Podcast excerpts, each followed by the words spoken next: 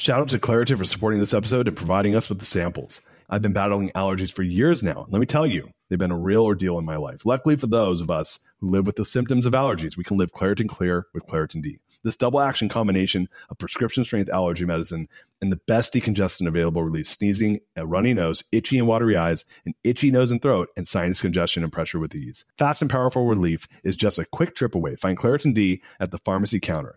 Ask for Claritin D at your local pharmacy counter. You don't even need a prescription. Go to ClaritinD.com right now for a discount so you can live Claritin clear. Use as directed.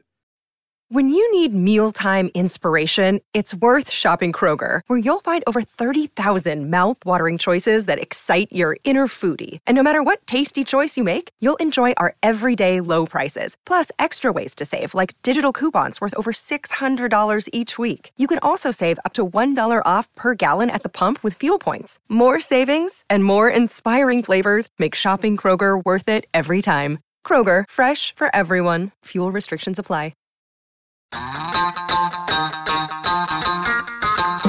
What's up, gang? Welcome to The Greatness Machine. I'm your host, Darius from Shazday. I'm so pumped to have you here with me. Now listen, The Greatness Machine, we're about two things. Number one, people who are living their passions. And number two, those who are creating greatness in the world and doing both of these things despite the odds against them. Each episode, we're going to feature interviews with game changers, business leaders, telling us their origin stories, what made them tick, what got them to where they are now. Why? So it can help you step into your greatness within your life, your business, and your career. Occasionally, you might hear a few solo episodes from myself, moi as I say, as I leverage my 20 years of entrepreneurship as a CEO and founder to help you grow and level up in your journey to scale your life and your business. So come be a fly on the wall, enjoy the conversation, and I'm stoked to have you here with me.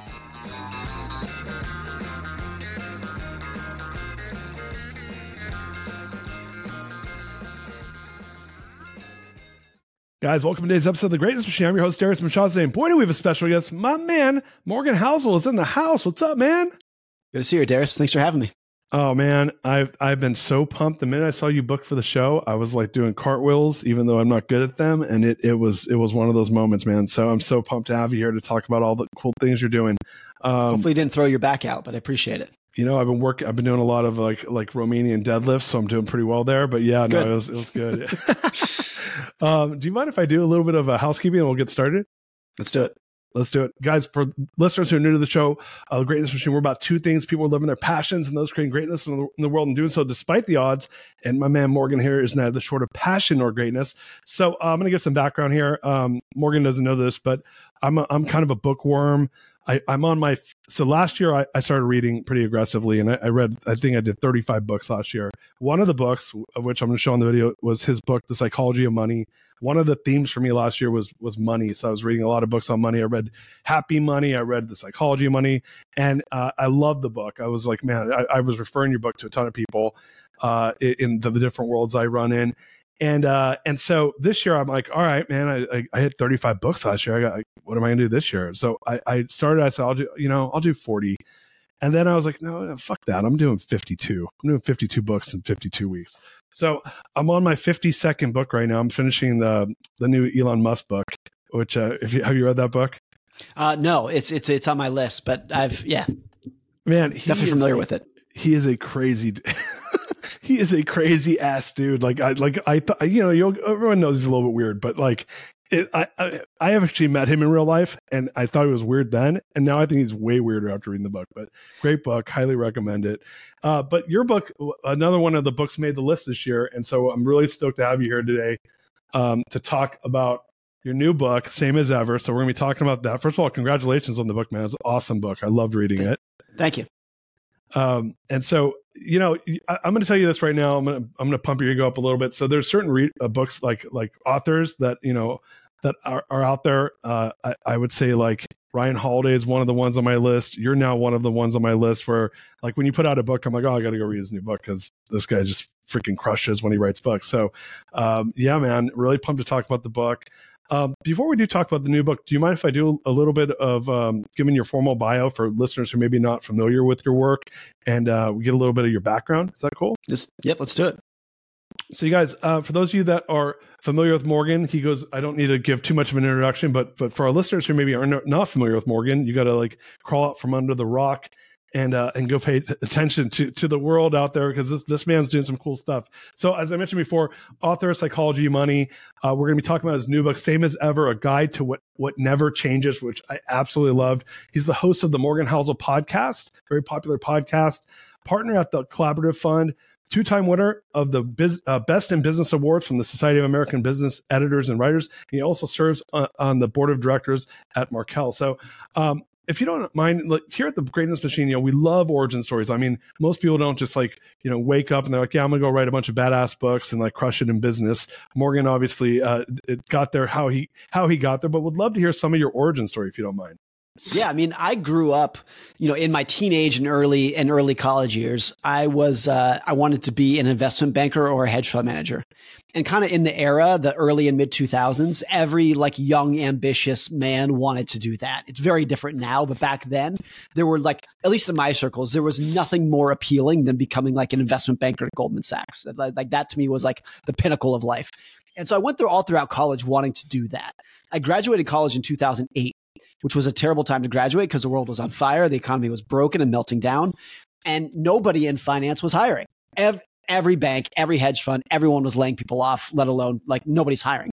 And so out of desperation is what it was. I got a job as a writer about stocks at the Motley Fool. And never in my life did I aspire to be a writer. Did I admire writers? Did I think it would be a fun job? I did it because I needed a paycheck. Full stop. And they were the only people who were hiring. And I think for the first year, it felt like a job. I was always very interested in finance. So lucky me that I get to write about stocks now during this period of upheaval where there was so much to write about. So that was cool. But I never wanted to be a writer. Definitely didn't think of myself as a journalist and still don't. But I think after about a year, I really started to enjoy it. I love the process of analyzing what's going on in the world, trying to make sense of it, learning something, and then trying to tell a story about it for other people to learn about. That it became a really interesting thing. I also thought it was great that I was not in the trenches, so to speak. I'm not a financial advisor. I'm not a fund manager. I'm not an economist. I'm not a journalist. I'm just a guy who, for the last 18 years or so, has tried to make sense of the financial world, tried to learn something, and then tried to write a story about it. That's always what it's been. And so over the years, I just really fell in love with the process of writing, with the process of storytelling, trying to be succinct in the writing. It was never part of the plan. It was just a serendipitous kind of stumbled into this job and ended up falling in love with it. That's so funny. I feel like that's probably most people's stories. They just end up in becoming an insurance broker instead. So that they're like, I got lucky. Yeah. I just stumbled into writing awesome books. No, I stumbled into working as an admin at a construction company. Fair enough. So, but I do think, to me, it always contrasts with everyone else in college was I'm going to be an X and this is my path to get there. Totally. And by the time you're 40 and looking back, you're maybe 1 out of 50 of those people actually followed that path. The rest stumbled haphazardly into whatever they're doing. It's so true. Like when kids are I was actually getting a ride home from an Uber driver 2 nights ago. I was in Southern California for Thanksgiving. I live in Austin, Texas now. And, she's telling me about her 17-year-old daughter and how she's, she wants to go to Cambridge and then she's going to join the FBI. This is mom telling me all this shit, and I'm like, none of that's going to happen. No, I was humoring her. I'm like, really? I'm like, what part of the FBI she want to join? Oh, she is not sure. Maybe she might do CIA instead. And I'm planning people when kids plan their lives in their 20s. I'm like, dude, listen, are you a fan of Naval Ravikant at all? Yeah, of course. Yeah, actually, I think you quoted him in your book a little bit. Yeah.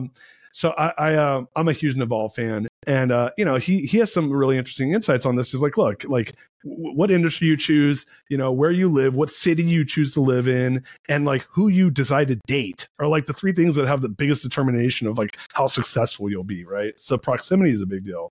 What was it about proximity for you and writing? Were you always a writer? Was this something? No, I was never a writer. I mean, back to the origin story. My teenage years were really crazy too. I effectively did not go to high school. I was a competitive ski racer in Lake Tahoe, California, and I and the rest of my peers did an independent study program that was an utter joke. It allowed us to ski 6 days a week. And when I was 16, after doing nothing, they gave us a piece of paper that said diploma at the top of it, but we did nothing for it. We did absolutely nothing. So then I started college when I was 20 and I effectively had an 8th grade education. And I needed to make up all of that ground. I started in the most remedial courses at community college to make up for it. And so, but anyways, that's a long way of saying like, no, I was never a writer. I could write my name and a few other things when I started as a professional writer. I was an economics major in college, which was not a writing centric major either. It's a very math based. So I had zero writing background when I started as a professional writer. And it was really hard at first. I had to make up for a lot of lost time, so to speak. Yeah, that's crazy. So did you grow up in Tahoe? Yes, I grew up in Truckee. Truckee. Okay. And where'd you go? Is it Sierra College up there? Is that there? I went to Sierra College in Truckee, and then I went to University of Nevada, Reno for about a year. And then I transferred to USC in Southern California, which is where I got my degree. So kids who are listening out there, I doubt if maybe your parents were saying you're going to go to Cambridge and join the FBI, but doesn't sound like it, right? Like that's a pretty circuitous, maybe that, I'm not great with words, but like path to getting to the Motley Fool. So you ended up transferring from University of Nevada, Reno. And is your folks, are they still up in the Reno area? They live in Northern California near Mendocino. Yeah. Oh, cool. Okay. I lived in San Francisco for 17 years. And I got a lot of friends in the Truckee and Reno area. I digress. And so so when you transfer, why'd you choose SC? Were you like, it's like a great program and a good business school? No, you want to talk about serendipity, stumbling haphazard. I had a bad breakup in Truckee, as everyone does when they're age 20. And I thought my life was over, as everyone does when they break up. And because I needed to just get out of town and start fresh, I had a friend living in Orange County. And he was like, come on down here. I thought I would move there for 6 months and come back, but I ended up staying.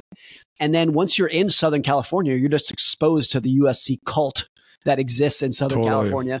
So when it was like, okay, now I need to go to a good school now, I applied to Pepperdine and USC, and that was it. And then so that was how I ended up there. It was a total accident and mistake in itself. That's so funny. My mom did her grad. She's a grad. Same story. She like moved from Pennsylvania to SoCal and was like going to Cal State Fullerton and ends up getting her graduate degree at SC. So I'm a Trojan family. This episode is brought to you by Shopify. In the world of successful partnerships, names like Procter & Gamble, Ben & Jerry, and Supply and Demand echo through business history. But when it comes to growing your business, who are the perfect partners? That's you and Shopify. Shopify is the global commerce platform that helps you sell at every stage of your business. We're talking from launch your online shop stage to the first real life store stage, all the way to did we hit $1 million order stage?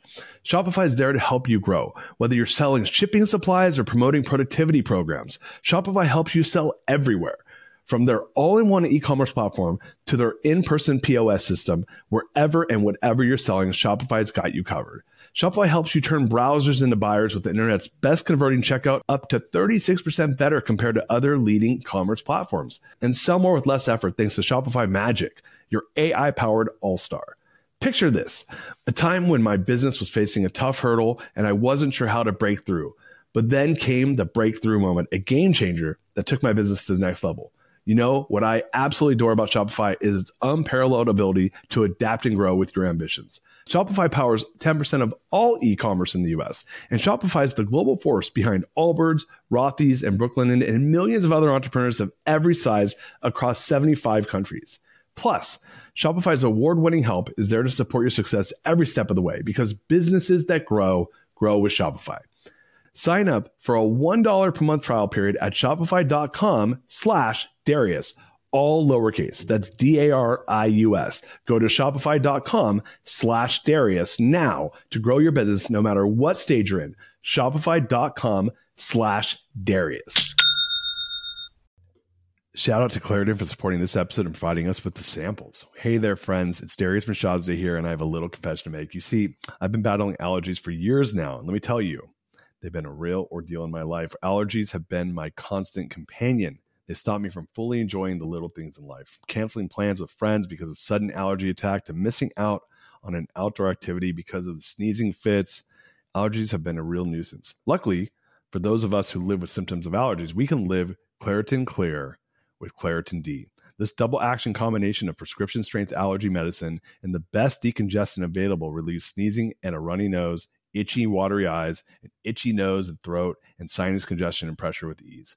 I've been a Claritin D user for many, many years now. And let me tell you, it's made a world of difference. Since I started using Claritin D, my symptoms have improved dramatically. Now I can breathe easier, enjoy outdoor activities without worrying about sneezing fits, and truly live my life without being held back by allergies.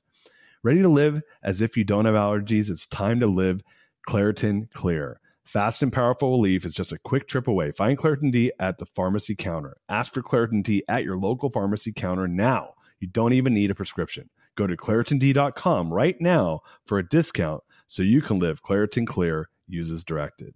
So when you decided to get in, right, like again, 2008 was a brutal year to graduate college. You finished college. It looked like you were writing though before that for the Motley Fool. Did you start writing in college, like, or was it an after college thing? Like, tell us a little bit about that. Yeah, they hired me full time when I was in my senior year. And because it's a contract work, you can do it anywhere. You can do it remotely, and you know, it's not a 9-to-5 job. It's just turn in your articles when you're done with them. So I started full time just in my last semester of my senior year. Yeah. And so having like dove in, did you find that I have a talent for writing, or I really liked like being kind of a commentator on what's happening? What part of writing and finance like really went hand in hand for you? What was it that like really sparked it? Was it the interest in finance and just the talent for writing? Like what was it, the chicken or the egg on that? I think I was always, I had been interested in finance for a long time. And I would say beyond interest, I was obsessed with it. And particularly like the value investing Warren Buffett crowd. My wife always says when we met, when we were, 20, I had Warren Buffett's annual shareholder letters on my nightstand kind of thing, which I feel like not many 20-year-olds would. So like that was always in my blood. The investing side, like I had no fears that I didn't have the material or the knowledge back then. Not to say that I knew everything. I was wrong about a lot, but I had the confidence that I can talk about investing to a public crowd. The writing aspect of it was completely new to me and terrifying, utterly terrifying to me, particularly for online writing at a platform where a lot of people are going to read this. Tens, hundreds of thousands of people are going to read every post. And in online writing, particularly back in the days of the comment section, if it's not good, people will tell you in no uncertain terms how dumb and bad and terrible you are. And they did. And that hurt, man. It was tough to be 22, have no idea what I'm doing, stumbled into this job that I don't deserve. And now 10,000 people are calling me terrible names online because of it. Like, that was hard.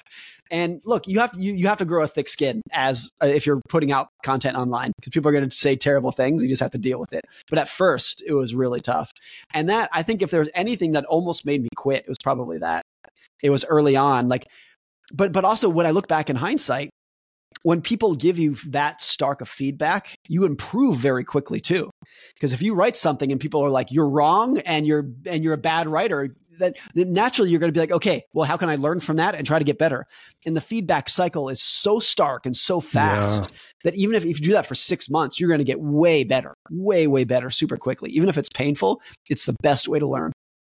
And so you're writing for, and I love that feedback cycle is definitely like, oh, I wrote something amazing, and you just get like hammered on it and you're like, oh, maybe it wasn't amazing.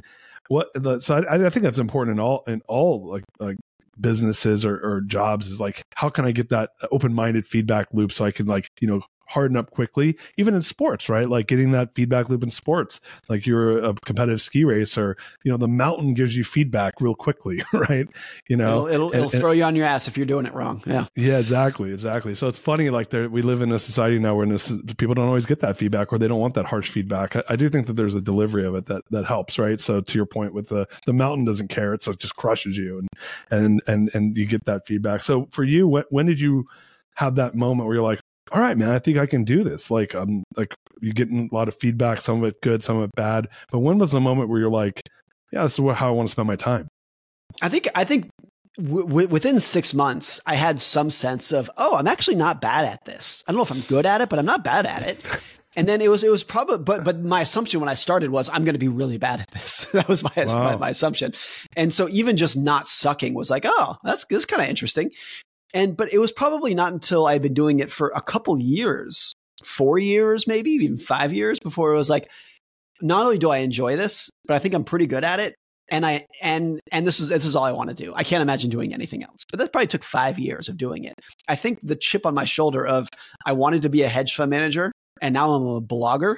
Like that chip on my shoulder took a long time to brush off. Now it's fully brushed off. And now the idea of being a hedge fund manager would be utterly repulsive to me. Interesting. So it took a long time, but it was never, and also I would say there was no like aha moment. It was a very slow realization that this is what I wanted to do. And honestly, when I wrote my first book, which came out in 2020, so at that point I had been a professional writer for 13 years. And I think that if there was any aha moment that like, I'm a writer, this is what I'm going to do. It was then. It took 13 years to get there. Yeah. Well, there's that, I don't know if you ever heard, Adrian Brody, the Academy Award winner. Yeah. His dad, when he won his Academy Award, his dad said it took 13 years to become an overnight success. Right. Right. So. It's always the case for anyone who you look up to, even if it seems like they have quick success, it's like behind the scenes is decades of torture and pain to get there. Totally. It's that iceberg, like poster people have in their office where it like shows the tip of the iceberg. And then you see it goes down like 2 miles under the ocean. It's like, that's what you don't see, that's the, like getting crushed when you're in 2007, like not being able to get a job out of college, like sucking, like no one sees that. They just see like, oh, he wrote this great book and he's popular now. Like, oh, totally. That's great. I love that. Well, let's talk about the new book, man. Like first of all, I love the book. It's just like it was such an interesting approach. So the new book is Same as Ever: A Guide to What Never Changes. So first of all, I was like, this is a really interesting perspective, which is we hear about the world's changing faster and faster around us, and there's always so much change. And you kind of went inside out on this and said, hey, I'm going to talk about the things that never change. And yeah. I was like, that's a really interesting process, like thing to think about. Walk us through like what the book, why did you decide to write it? I'd love to hear a little bit of the backstory there. Well, thanks. It's always been interesting to me as like a student and fan of history, that when you're reading history about something that happened 100 years ago or 1,000 years ago, you're automatically going to notice the things that are different, how life has changed, how technology has changed. But to me, the most interesting thing is reading about what people used to do a long time ago in the past and being like, we do the same thing today. You change the dates on this from 1823 to 2023, and all of these words would have fit right in. Those are the moments of reading history where you're like, that's really important. If you find something that has not changed in hundreds of years, you found something that is extremely important because you know it's going to be part of your future. If it hasn't changed in 1,000 years, it's not going to change over the next 1,000 years.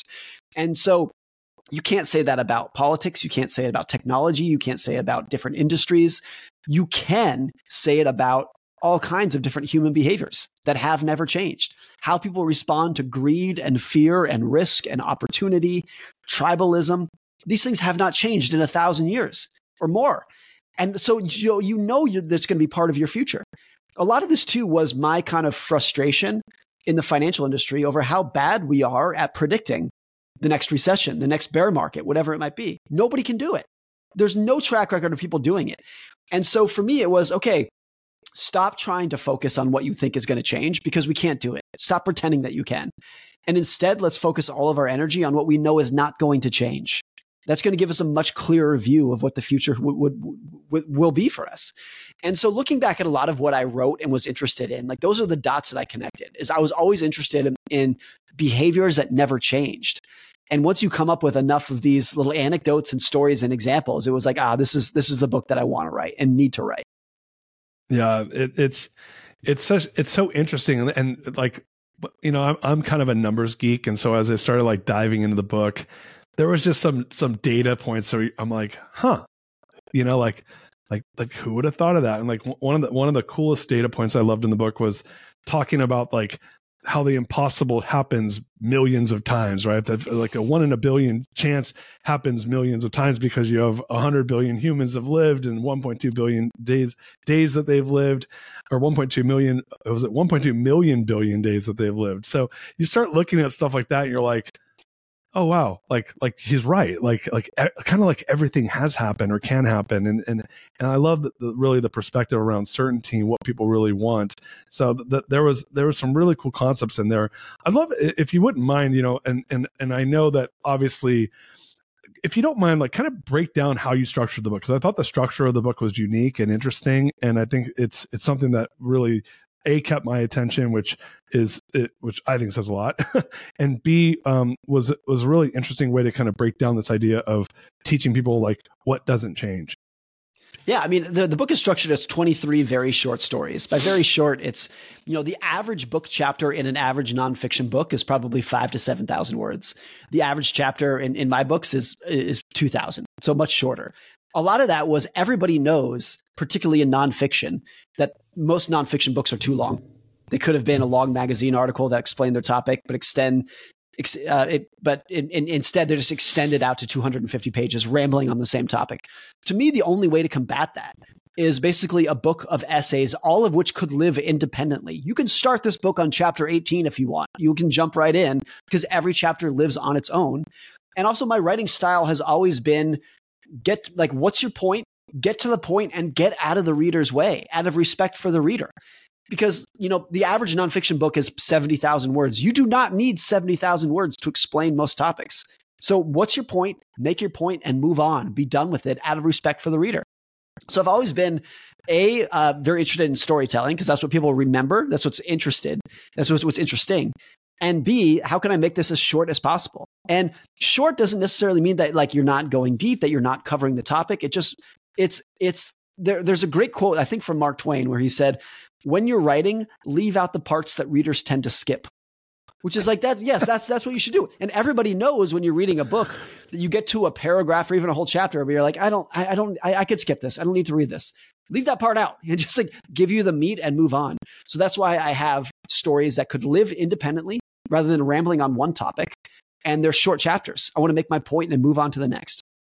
So I, you know, when I bring folks on the show to talk about their books, especially new books, I should have asked you this offline, but here we are online. Are there any questions that are off limits on the book? I want to make sure I don't spoil the book for readers. I want to make sure I respect that with you. All right. No, let's go for it. So you start off the book like with a really personal story about, you know, particularly about you and some friends skiing. You know, I'd love to kind of like talk a little bit about that, because I feel like that kind of set the stage for the book itself. Do you mind like talking a little about that experience and how it set the stage for what this book really like represents? Yeah. So the abbreviated story of this, of what I start with in the chapter is, as I said, I grew up ski racing in Lake Tahoe. And in 2001, we were 17 years old. Myself and two of my best friends, Brendan Allen and Brian Richmond, were skiing out of bounds at Squaw Valley, where you duck under the ropes that say do not cross and you ski out of bounds because that's where all the great skiing is. And when we get to the bottom, when you ski out of bounds, there's no chairlift at the bottom. You went out of bounds. So we would have to hitchhike back. We would ski until we hit a backcountry road, and then we'd hitchhike back. So the three of us did it that morning. And then when we got back to Squaw, after we hitchhiked back, Brendan and Brian said, hey, let's go do it again. Let's go ski that again. And I didn't want to. I didn't want to do it for whatever reason. I think probably the hitchhiking freaked me out. I didn't like that. So I said, hey, rather than doing it again, you guys go do it. And instead of hitchhiking, I'll drive my truck around and pick you up. And then like, we're all set. We made our plan, went our separate ways. Brent and Brian went skiing to do the run again. I went to pick them up. 20 minutes later, I go to pick them up and they're not there. And I didn't really think that much of it. Like, people were very comfortable being out of communication before cell phones that we had. So I really didn't bother me that much. But as the hours went on, people started realizing like something has happened. Nobody knows where Brendan and Brian are. More hours went on. We eventually got search and rescue involved. Search and rescue got on the mountain at about midnight, I think it was, during a horrendous blizzard. They had these giant floodlights. And when they entered the out of bounds area that I told them we were skiing in, they said it looked like half the mountain had been torn away from what was very clearly a fresh, enormous, massive avalanche that had just hit this area. So they began searching for this area. I'm sure they're putting two and two together at this point. After about 9 hours of searching, the search dogs kind of honed in on a spot in the avalanche field, and the rescuers found Brendan and Brian dead in the avalanche field, buried under about 6 feet of snow. And it took me years to piece this together. It was not really obvious. I mean, I was 17. I didn't think about much at the time, but if I had gone with them on that second run, 100% chance I'd be dead. I mean, the avalanches can be like tsunamis, just a ridiculous amount of force and power. Nobody can survive it. And then, so when I look back, the decision to not go was a completely brainless, mindless, thoughtless decision. I did not weigh the pros and cons. I didn't do a risk analysis. It was just one of 1,000 other decisions I made that day. You guys go do it. I'm going to go do something else. And in hindsight, it's the most important decision that I ever made in my life by an order of magnitude. And I think everyone has some version of that story, whether you know it or not. Maybe it's like you left for work at 7:53 this morning, but if you left at 7:52, you would have been killed in a car accident or something like that. There's all these completely brainless decisions that can utterly change everything. For good and bad. Like for a lot of people, how they met their spouse was like a dumb, brainless decision too. Some of these stories have very happy endings. But I think when you piece together how fragile the past is, you realize how fragile the future is going to be too. And then you don't fool yourself into thinking that you know what's going to happen in the next 5 years or the next 30 years in your own life or in the broader economy and society, because you don't. It's too fragile. When you piece together how fragile the past is, no one who is realistic about that would look at the next 5 years and say, I know where we're going. I know where I'm going or where the world is going. There's so many of these things that in hindsight were just dumb, brainless decisions that utterly changed the future. At Evernorth Health Services, we believe costs shouldn't get in the way of life-changing care. And we're doing everything in our power to make it possible. Behavioral health solutions that also keep your projections at their best? It's possible. Pharmacy benefits that benefit your bottom line? It's possible. Complex specialty care that cares about your ROI. It's possible because we're already doing it, all while saving businesses billions. That's Wonder made possible. Learn more at evernorth.com/wonder. So you know, like Nassim Taleb talks about like black swans a lot, right? And it's really like we live in a world where it's like, oh, that's never going to happen. But yet we're living in a world where there's more and more black swans happening. There's you know, the only like certainty is that there will be change, or there will be unexpected items. We can use like COVID, for example, right? Like the world that shouldn't have happened, but yet there's like there's a pretty high chance that you're going to have a plague of some sort every 100 years, and lo and behold, we had one. Everyone's like, oh my god, I can't believe it's happening, right? So. What are your thoughts like around how do people think about that, or how do you maybe think about that when it comes to like living life? Because I think that there's really two schools of thought that happen there. There's worrying about things that haven't happened and living through the pain of things that may never happen. And then the other part's just being like, fuck it. Like, I'm just going to go get after life and I'll deal with problems as they arise, and I'll get good at dealing with problems. What's your approach, or what's your thought process around that? I think I probably fall somewhere in between, where it's like, you mentioned Taleb. Another great quote from Taleb they use in the book is, invest in preparedness and not prediction.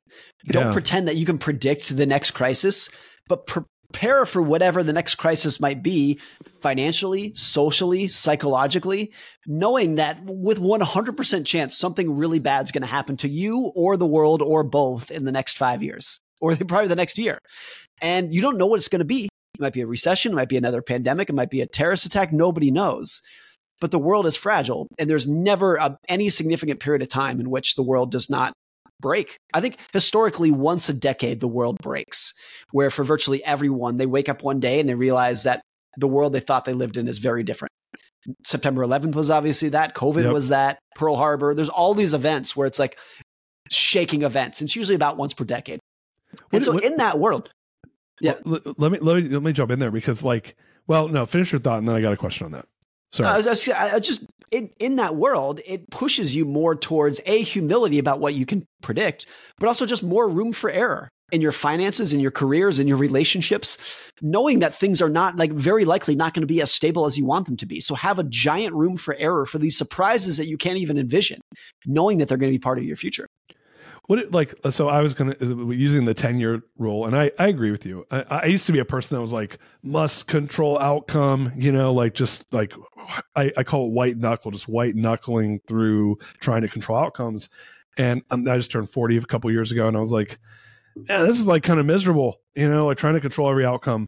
And there it's a little bit about just surfing the wave, right? Like you're all right, like I'm just going to get to your point. I'm not going to go out and not wear a wetsuit when it's, 45-degree water. I'll wear a wetsuit. I'll prepare for a little bit of cold, right? Maybe I'll wear a little skull cap, but I'm also not going to like over prepare, knowing that like that's not going to solve the problem either. If I want to go surf, I'm going to surf.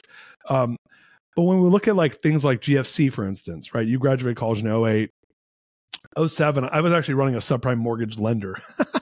So that was like my former, yeah, right. Totally. Like I literally like almost went bankrupt in like 90 days in that business. But what's funny was I said, well, Lehman Brothers got it wrong too. I wasn't, it wasn't like the number one mortgage lender in the United States got it wrong. I always joked I was in good company, right? When my business blew up. What when you think of a business like that, or like a moment like that, which is less, not 9/11. I remember when I was watching the screens, working at a finance job essentially at 6 a.m, watching planes fly into a building. That is about as black swan as you can get, right? Whereas maybe GFC is less black swanish because you're like, well, they're making bad bets that people are kind of dogpiling into through derivatives and stuff like that. What do you consider like a more of a, do you ever think of things as like, that's a gray swan versus a black swan? Like, how do you think of those things? I think in general, people get too tied up in the actual semantics of the word. I think just risks that you can't see coming is whether it was a black or a gray or a white swan. Taleb makes this point that COVID was not a black swan because look, I mean, Bill Gates gave a TED Talk in 2015 when he said the biggest societal risk we face is a viral pandemic. Now, he didn't know that it was going to be called COVID and it was going to hit in 2020. There's the details, but it was not impossible to see that was at least a likelihood, which I think you can't say for a lot of other things. I don't know if you could say that about 9/11, although even 9/11, like there's a, the World Trade Center was bombed by Al-Qaeda operatives in 1993. So right. I think for a lot of this, even if you know that something might be a risk and is at least a possibility, if not a likelihood, knowing the magnitude and knowing what you should do about it is a completely different thing. And knowing the timing of it is a completely different thing. And that gets back to me about like, rather than assuming that you can predict the next crisis of when it's going to hit, like, oh, I think we're going to have a recession next year, so I'm going to change my investing strategy. That I think is largely BS for the huge majority of people. It's being prepared all the time for anything to happen, knowing that when it happens, you're not going to see it coming until the moment it's here. I think that's the bigger thing here. Yeah, I totally agree. What do you, you tell a story in the book, which was one of my favorite stories in the book about like talking about like planning, right? Which is Harry Houdini and his death. I would love if you gave a little bit of tidbit on that, because that I literally like, I was like, oh my God, A, I never knew it. And B, I thought it kind of speaks specifically to what we're talking about right now. Yeah. So Houdini, of course, was like the world's foremost authority at surviving crazy risks. He could like, wrap himself in chains and put himself in a coffin and throw himself in a river and escape. And like, that'd be great. He also had this trick that he did in every show, which was at the end of the show, he would invite the largest man onto stage and he would tell that man to punch him in the stomach as hard as he could. Houdini was not a big guy, but he was a former amateur boxer. And his like claim to fame was he could flex his solar plexus in a way that could absorb any punch from anybody. So people, that you'd get like a 6'5" guy to just wail on him and he wouldn't even budge. Like people loved it. And so one day after one of these shows, he invites a group of college students back to meet him back in the dressing room. One of the students was a guy named Robert Whitehead. And Robert Whitehead walked up to Houdini unannounced and just started wailing on his stomach. Houdini was sitting on a couch and just started punching the stomach. He didn't mean any harm. He wasn't trying to beat the guy up. He thought he was just like recreating the trick that he just saw. But Houdini was not prepared for this. He wasn't flexing his stomach. And so he immediately like drops to the ground and he's overwhelmed in pain. And Whitehead like apologizes to him. Like, I'm so sorry. I thought I was just doing the trick. And Houdini says, I was not prepared to be punched. Like that's the whole trick, is that I'm prepared for it. I can flex. Houdini wakes up the next morning. He's completely doubled over in pain. His appendix had ruptured, or his spleen maybe had ruptured, almost certainly from the punch the night before. And he died later that day from this injury. So there's this irony of like Houdini could survive any risk that he threw himself because he was prepared for it. But the one thing he's not prepared for, which is just like a skinny little kid's punch to the stomach, kills him. And so that is like, the biggest risk is what you don't see coming. It's not the biggest, it's not like the strongest thing that's going to hit you. It's not the biggest torment that's going to hit you. It's just what you're not prepared for that's going to do the most damage 10 times out of 10. Yeah, it's so interesting because it kind of goes into this concept of certainty, right? People wanting to know what's going to happen. And, you talk a lot in the book around, that people don't want accuracy, they want certainty. Can you kind of like talk about that a little bit? Because I think this is actually a really good example of hey, like he didn't see it coming, and it was the end. It was like, who would ever have thought that that's what would have killed this guy, right? Yeah. But yeah, I'd love to hear your thoughts on this. Like, what do you mean by that when you say that people don't want accuracy, they want certainty? Look, if you want really good financial advice, you want someone who's going to come to you and say, for example, there's a 53% chance of a recession in the next year. I'm just making that number up, but someone who speaks in probabilities. But that's like, that should be what you want, but that's not what actually people want. Who they actually gravitate towards is a person on TV who says 100% chance of a recession, nothing you can do about it. It's going to destroy the economy. It's coming at us. If not, we're already there. That's who gets your attention. And the reason why is because what people actually want, they don't want to know what the future is going to be. They want to reduce the uncertainty that they have in their head. Uncertainty is really painful, and you want to get it out of your brain as soon as possible, not knowing what the future is going to bring. And the guy who says there's a 53% chance of recession does nothing to reduce the uncertainty in your brain. If anything, it accentuates it. You're like, the world is more uncertain now than it was before. But the person who says there is going to be a recession, even if he's full of shit, he just reduced the uncertainty in your head and you feel better because of it. So that's who's going to get your attention. And in the real world, how people judge forecasts is just black and white. Were you right or were you wrong? And a good example of this is Nate Silver, the statistician, who in 2016 during the presidential election, he said the day before the election, I think he said, I believe the numbers were, he said 80% chance Hillary Clinton wins, 20% chance that Trump wins. As we now know, Trump won. And a lot of people said Nate Silver was wrong. And Nate Silver's response was like, no, I gave him a 1 in 5 chance. Like it was still a minority, but I gave him a one. You would not play Russian roulette with a 1 in 5 chance because you know it might happen. Right. But people don't judge you like that. It's black or white. Like, did you say this was going to happen and did it happen? And it's just like that. So someone who accurately, wisely speaks in probability is not what people want to hear. People want to hear certainty because that's what reduces the uncertainty that they have in their own head. Yeah, I think it's like there's a bit of like, we're wired this way, like the negativity bias, right? Where people are like, hey, just tell me how bad it's going to be. I just want to know. And then, even though it may or may not happen, it is interesting to watch folks. Even I think the Nate Silver example is a perfect example because to your point, like there's no way Trump's going to win. You're like, I got a gun. There's 5 chambers. I'm putting 1 bullet in, and it's the exact same. And you wouldn't play that game to your point. It's such a good example. And people think it's a cop out because here's the thing: if Nate Silver said there is a 1% chance is going to win, that Trump is going to win, and then he went on to win, people like Nate Silver could still say that he was right. Like he gave it a 1% chance and that's what happened. It's just very difficult for people to gauge your accuracy when you are wisely speaking about probabilities rather than certainties. Well, do you think it's because of like just like human nature? Look, I'm like a probability guy. So for me, I'm like, yeah, what is 1 in 5? Like there's a chance, there's a pretty good chance. Like listen, if you told me that there's a 1 in 5 chance I'm going to be a trillionaire, I'd be pumped. Right, I wouldn't act like that's zero, right? I would play lotto every single day if that was the odds, right? As would anybody else. Do you think it's that most people just aren't good at odds? Like, what do you think it is around the human condition that creates these outcomes? Yeah, I think it's very difficult to think about multiple possibilities of what the future could be. It could be X, it could be Y, it could be Z. People don't want that. They want one and just tell me what it's going to be. I use the other example in the book of the show.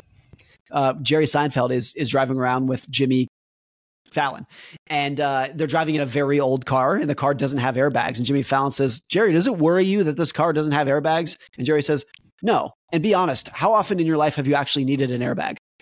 Which is like, it's supposed to be funny because the answer is like, no, but you have an airbag for the very low probability that it's going to save your life, not because you need it every day. But I think that's a perfect example of how most people think. Like they're not attuned to low probability risks in the slightest. And therefore, when these things occur, whether it's 9/11 or COVID or whatnot, they're utterly taken aback and knocked off their feet. And because their entire world is thinking about binary, yes or no, black and white, and only thinking about the high probability events that are going to occur because it's easier and more comfortable to think that way. And it's always been like that. And I think it always will be. Yeah. It's so interesting. There's a concept in the book you talk a lot about, which is best story wins. I'd love if you talked a little bit about that, explain what that is, and like where'd you come up with this, and how do you think people can apply that in trying to, I don't know, take over whatever they're trying to take over in the world? Yeah, I think it's always the case in almost any field, any career, that the person who gets the most attention and the most success is not necessarily the person with the right answer or the best answer. It's the person who tells the best story. That's who gains people's attention, and you get them nodding along and they follow you, and you gain the biggest following, get the most success. It's just whoever tells the best story. Where did I start thinking about this? I think one of the things that came, so I'm in the book industry now, and one of the best-selling books of our time is Sapiens by Yuval Noah Harari, which a lot of people will don't have the best reviews of that book because, look, even by Harari's own admission, there's nothing new in there. He's writing about topics that people have known about for a long time, that other anthropologists covered way before he did. So a lot of readers and other anthropologists are like, there's nothing new in there. But the book sold like 30 million copies because it's really well written. It's a great story. Totally. And if you are the kind of person who is like shaking your fist, you're like, there's nothing new, it's not that good of a book, you're missing it. It sold well because it's so well written. That's it. Here's what's crazy about it too. He wrote the book in Hebrew. The book, the version that we have was translated. It's just the best translation that's ever happened ever. And so but I think there are a lot of examples about that. I'm a huge Ken Burns fan, who makes documentaries. Yeah. Ken Burns is another example. His documentary on the Civil War came out in, I think, 1990 or 91. It was watched by more Americans that year than watched the Super Bowl. Wow. And what's crazy about it is that the Civil War is like the most documented event in U.S. history. Ken Burns did not release new information about what happened in the war. Everyone knows how it ends. Everyone knows what happened in between. What he did better than anyone before or since is told an amazing story. And Ken Burns has talked a lot about this. Some of what's so important about his documentaries is the background music. It's not even the pictures, what you're doing. It's the background music that puts you in the mood. And he told this amazing story one time. He said, in every documentary he's made, he will adjust the script so that the narrator says a specific word at the moment a specific beat in the background music hits. And I was just like, no other historian is doing that. And that's why Ken Burns can be watched by damn near every American, while some other history professor at some other university is getting nobody's attention. It's just Ken Burns is a way better storyteller than them. So in like thinking of like the theme of the book is really the lesson there that if you want people to follow, like this is really that we as humans, we follow the stories, right? That we are attracted to the stories, that this is how, I mean, obviously before there's written history, this is how history came about, was through storytelling. Is that really the lesson that you're kind of trying to impart? Yeah, I think there's two things. So like one, that's how other people gain attention. So if you are the kind of person who thinks the best answer wins, you're going to be really frustrated with how the world works, because it's not the person who tells the best story wins. Now, sometimes the person who tells the best story also has the best answer. Steve Jobs was probably in that, like made the best technology and marketed better than anybody else. Totally. So sometimes those people have both. But there's also a lot of areas in life, particularly like politics, where the person who's getting ahead sometimes has some of the worst answers about what to do, but they're very persuasive and they say exactly what people want to hear. Same thing happens in finance. The people who go on TV and tell you how to invest your money are sometimes giving the worst advice you can possibly imagine, but they're very persuasive when they give that terrible advice. Yeah. And so that's a lot of it. The other area is if you're an entrepreneur or whatnot, if you think that you need to reinvent the wheel to come up with a new idea, you don't. There's so much low-hanging fruit of taking what is already there, what's already existing, and telling a better story around it. Like, you don't need to invent something brand new. You can just take something that already exists and do a better job appealing to people's emotions, for there to be so much opportunity right there in front of you. I love that, man. It's so true. It's so true in business. I mean, you look at like there's so many examples of that. I mean, I could go down the list. I mean, Chick-fil-A, In-N-Out Burger, Costco. There's nothing new with any of those three businesses, and they crush. Every one of them crushes because the story that they built around their brand is interesting, right? Virgin, I think all this. I think there's a lot of this, like when Steve Jobs came out with the iPhone, Nokia and Motorola and Microsoft were building better phones. At the time, they were better phones. The iPhone was just had a story behind it.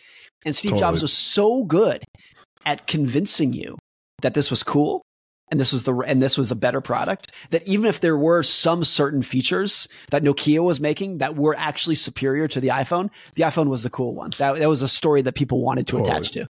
Totally. Yeah. I just saw the Blackberry movie and you're like, you forget that Blackberry had 45% of the market. Like almost one out of every two people had a Blackberry. I had a Blackberry before. I mean, I didn't love it. I had one. I liked it. Was too big, but yeah, that's such a good example. And I think those all support, this idea that best story wins, and some to the detriment of, some are negative, right? Depending on your viewpoints, especially in politics, right? Yeah. You see this happen all the time, whether it's a position or whether it's a candidate. So I totally agree with that. To that, I'll tell a quick story about this. One that's always is one of those stories that I read that just knocked you on your ass and you start piecing together how the world works. There's a really good book called What We Knew, which is a book that interviews German civilians in the 1940s. And the book just says, what did you know about the Holocaust, about the war? These are just German civilians in town. And one of the women, just a German civilian in the 40s, she starts going into detail about why the Germans supported Hitler. And she says, you have to remember, in the 1920s, the German economy fell apart. Hyperinflation, we lost everything. Hitler came around and said, I have a better idea. I'm going to give you prosperity. I'm going to give you dignity. It was such an appealing message to the people who had no hope that at least a meaningful amount of Germans said, sign me up. I'm there for it. He just told a way better story. And he told the story that a lot of Germans wanted to hear at the time. This person, so that story I do tell in Same as Ever. And that person went on to say, like, look, it obviously completely spun utterly out of control. But at the time, she said, if you are in a desperate spot and somebody comes along and tells you that they have a better way, you are not going to say no to that person. Yeah, it's so interesting. If you if you overlap Sapiens, right? In that book, he talks about how the cost of war, as opposed to the riches and spoils it brought, were so in favor of going and doing war that if you're Hitler, you're like, all right, I'm going to build national pride, because to your point, there were so like the national pride in Germany after World War I was decimated, right? They got crushed, and they had to give up tons of power and money and all whatnot. And then you're like, okay, let's just look at this from, and again, everyone knows how this story ends. It's a terrible situation, terrible, everything about him coming to power was terrible. But to your point, like, yeah, like if I'm in his shoes, I'm like, hey, I know how I can totally revive this economy. I'm just going to go take over tons of countries and take that momentum and roll it. Because back then, the cost of war, as opposed to the productivity and outcome I got from it, was in favor of me committing war than compared to today, right? So super interesting. I think one of the takeaways is like, there are so many historical examples of economic collapse kind of leading to social collapse, because when there's economic collapse, people become very susceptible to any kind of narrative from anyone who steps up and says, I have a better way forward. Totally. Yeah. Because what do they have to lose, right? They're like, hey, my life sucks right now anyway. Like, exactly. What do I have to lose? Exactly. I know we're running a little short on time here, but I wanted to touch on one last part of the book, and then we always do the greatness question. I forgot to give you the preface before the show that we do the greatness question, so we'll end on that. But you talk about a concept of calm plants the seed for crazy in the book. Tell us a little bit about that, because I thought that really stood out to me. It's just this idea that what creates volatility in the economy and a lot of areas in the world is the stability that preceded it. So think about the economy. If the economy is strong and people are optimistic, very naturally, they will go into debt, because that's the normal thing you do when you're optimistic about your future. You lever up. Now, when they go into debt, the economy becomes unstable. And when the economy is unstable, you're eventually going to have a recession. So you piece all that together. And it was the stability. It was the lack of recessions that caused the next recession. Calm plants the seeds of crazy. It's the same in the stock market. If people think the stock market never goes down, they very rationally put more money into it. They invest more money. That makes valuations go up. And when valuations go up, you're eventually going to have a crash. It's like one leads to the other. The same is true in reverse. Like when the economy collapses, then the seeds of its revival are already planted, because you have panic-induced innovation for companies trying to survive by coming up with something new. You have lower valuations, opportunities, et cetera, et cetera. So just understanding the normal cyclicality of these things is really important, because whenever there is a recession or a bear market, it's normal and natural to say, the economy broke and I need to find who broke it and punish them. And right. But I think when you take a step back, you're like, no, this is an unavoidable part.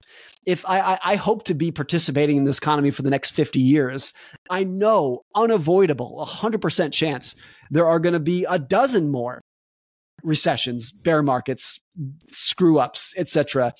It's completely unavoidable. So I think understanding the cyclicality of why these things happens just makes dealing with them a little bit more palatable.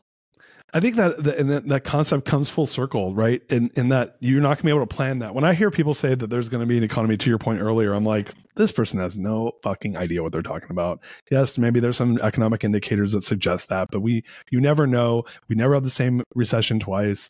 But to your point, in the earliest part of this conversation is all we can control is being prepared for prepared as best as we possibly can for that. And I think I really love that concept because I think I at least got some comfort where I'm like, I can only control what I can, and I can't control the world around me. I can't control, what's happening right now in the Middle East. I can't control who's going to win the next election. I can't control, what's going to happen in the economy, but I can control as best as I possibly can to be prepared. So I thought that was a really, really great concept in the book. And I love the calm plants the seed of crazy. And when you think about let's just talk about the last run up. You had GFC happens. You got a sharing economy that comes out of it. You have a massive innovation with like Uber and Airbnb. You have like Bitcoin came out of that time frame, right? And then now we're in you have this huge bull run that came out of that, and here we are right now with COVID, and we're post COVID, and we're in this kind of this squishy in between time. So I do think that there's. What does Buffett say? He says, like about a good crisis, right? Don't let a good crisis go to waste, right? It's kind of to your point that breaking in the system, that breaking in the economy, that creates some inefficiencies that people can go in then and fill. So I love that idea. Thank you. Now, of course, you always want to make sure that you are one of the survivors of that breakage. You don't want to be the person who's going bankrupt yourself. You want to be to be able to endure that carnage. And those are the people who are going to come out stronger from it. Yeah. You got to stay in the game. I always say that, man, you got to stay in the game. So, oh man, Morgan, I could have you here for another hour. This was just like, we didn't even talk about the Psychology of Money, which is an amazing book in itself, but the new book's super cool. And I'm really pumped for all the success that you have and are going to continue to have. So why don't we do this? Let's do the greatness question, and then we'll tell folks where they can get the book. Does that work for you? Let's do it. I'm ready. All right. So here at The Greatness Machine, we are all about creating greatness in the world. So our greatness question is this, and I'll give you a second to think about it. What is the number one barrier to creating greatness that you've overcome in your life, and how did you overcome it? Oh, I think I don't need a second to think about it. I think I would say understanding that there is a difference between what society tells you should want and what you actually want for yourself deep down is really important. Because what I want out of my life, Darius, might be different from what you want. Not because we disagree or we're smarter than one another, just everybody's different. And so by and large, society tells everybody that they should want the same thing. And I think the majority of people don't actually want that thing. That thing being, I want to be rich and prestigious and famous and a big house and a nice car. Everyone's different. So for me, a lot of things in life clarified. And I think I became happier when I said, look, this thing that I'm supposed to want, I don't actually want it. What I want is this thing over here, which is independence and autonomy and spending time with my friends and family. That's what I actually want. And so once I just said, I don't want to play that game anymore. I want to play my own game, and I'm going to get really good at my game. And I love my game. That to me was the barrier that was overcome. That added a lot of fulfillment to my life. I love that, man. I can't remember who said it. They said everyone should become rich and famous once in their life to realize that they don't want it. So Jim Carrey. That's right. Yeah. I heard that. It just made me think of that, man. Morgan, what a badass. I love you, man. I love the book. I love everything you're saying. Everyone needs to go out there and support all the things you're working on, including your podcast, the Morgan Housel Podcast. So we're going to put all that stuff in the show notes, but the book is Same as Ever, A Guide to What Never Changes. And also, go get The Psychology of Money. I love that book as well. Where can folks get the books? Where can they connect with you? Where can they learn more about all things Morgan? Where they buy books. Amazon, Barnes & Noble, Border, whatever the one is at the airports. Wherever books are sold, I guess you'd say. I also spend a lot of my time on Twitter. My handle is my first and last name, Morgan Housel. Awesome. So we'll make sure we put that. I think you almost busted a Borders books. I almost said Borders. Though the one at the airport. I forget what it was called. The airport bookstore. Borders. Yeah. God bless him. We certainly miss you, Borders. Yeah. Big shout out to Borders. Morgan, man, thank you so much for coming on the show. We really appreciate you here at the Greatness Machine, man, and wish you the best of luck. Thanks so much, Darius. All right, everybody, go get the book. Go support Morgan. Sign up. We're gonna put all this stuff in the show notes. Until next time. Peace out. We love you.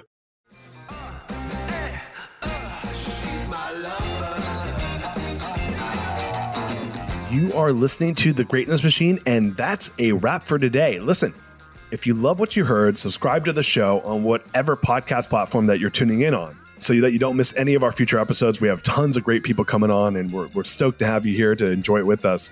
Leave us a review. Tell us what you love most about this particular episode. We love getting the reviews. We love to see what you guys love most. And if this particular episode, made you think of someone who's leveling up in their business and in their life, print screen, share it with them. Leaders are the best givers. And after all, we're all here to support and grow with each other. And in case you want to see some of the fun behind the scenes shots or some of the things that we're doing, I'm actually writing about this in my weekly newsletter. Go to www.therealdarius.com and subscribe to my newsletter. We're talking about fun things like business and life and mindfulness and cryptocurrencies and gosh, I don't even know, everything and anything, but it's tons of fun stuff I write about. I try to get it out on a weekly basis. You can subscribe at www.therealdarius.com. And with that said, look, thank you guys so much. Appreciate you. I love you. Peace. We're out of here. See you guys on the next one. She's my lover.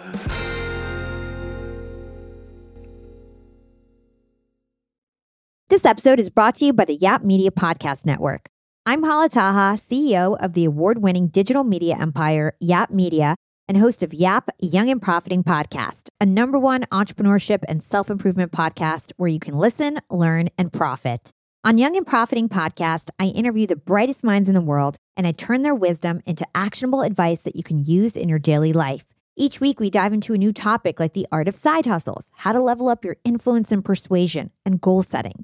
I interview A-list guests on Young and Profiting. I've got the best guests, like the world's #1 negotiation expert, Chris Voss, Shark Damon John, serial entrepreneurs Alex and Leila Hormozi, and even movie stars like Matthew McConaughey. There's absolutely no fluff on my podcast, and that's on purpose. Every episode is jam-packed with advice that's going to push your life forward. I do my research, I get straight to the point, and I take things really seriously, which is why I'm known as the podcast princess and how I became one of the top podcasters in the world in less than 5 years. Young and Profiting Podcast is for all ages. Don't let the name fool you. It's an advanced show. As long as you want to learn and level up, you will be forever young. So join podcast royalty and subscribe to Young and Profiting Podcast, or Yap, like it's often called by my Yap fam, on Apple, Spotify, CastBox, or wherever you listen to your podcasts.